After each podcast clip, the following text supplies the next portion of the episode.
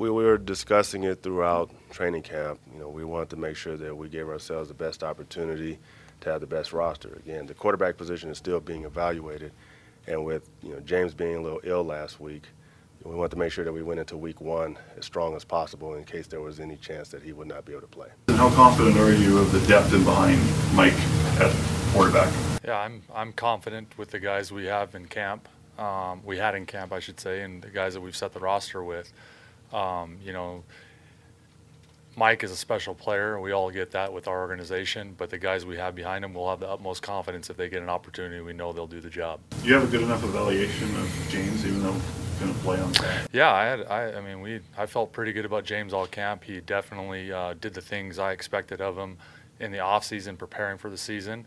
Um, just would have liked to see more game time of him. That's the bottom line, and didn't get that chance. Um, with the circumstances that arose around him uh, prior to that uh, game.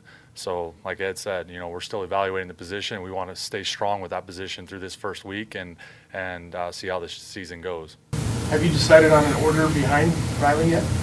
Nope, nope, haven't decided that. So I don't need to tip my hand that way either.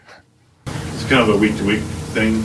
You know, it's four quarterbacks now, but Yeah, I mean it's going to be uh, for for right now as of the first week, and I don't look any further ahead than that. So uh, the first week it is what it is, and uh, we're going to go with the four. you're. Ed, Ed, can you envision a scenario where you try to trade one of the other three? Yeah, we have Ottawa this week, and that's pretty much where our focus is right now. Um, we, everyone's coming out of training camp. It's very hard to predict what you plan to do with your roster. You know, we're, we're not going to make our players feel uncomfortable by, you know, forecasting trades or anything like that. You know, we we like our guys. Uh, we like the, the team that we put together. Uh, there's a lot of work that was put in by the players, and we just want them to focus on uh, the game that's coming up.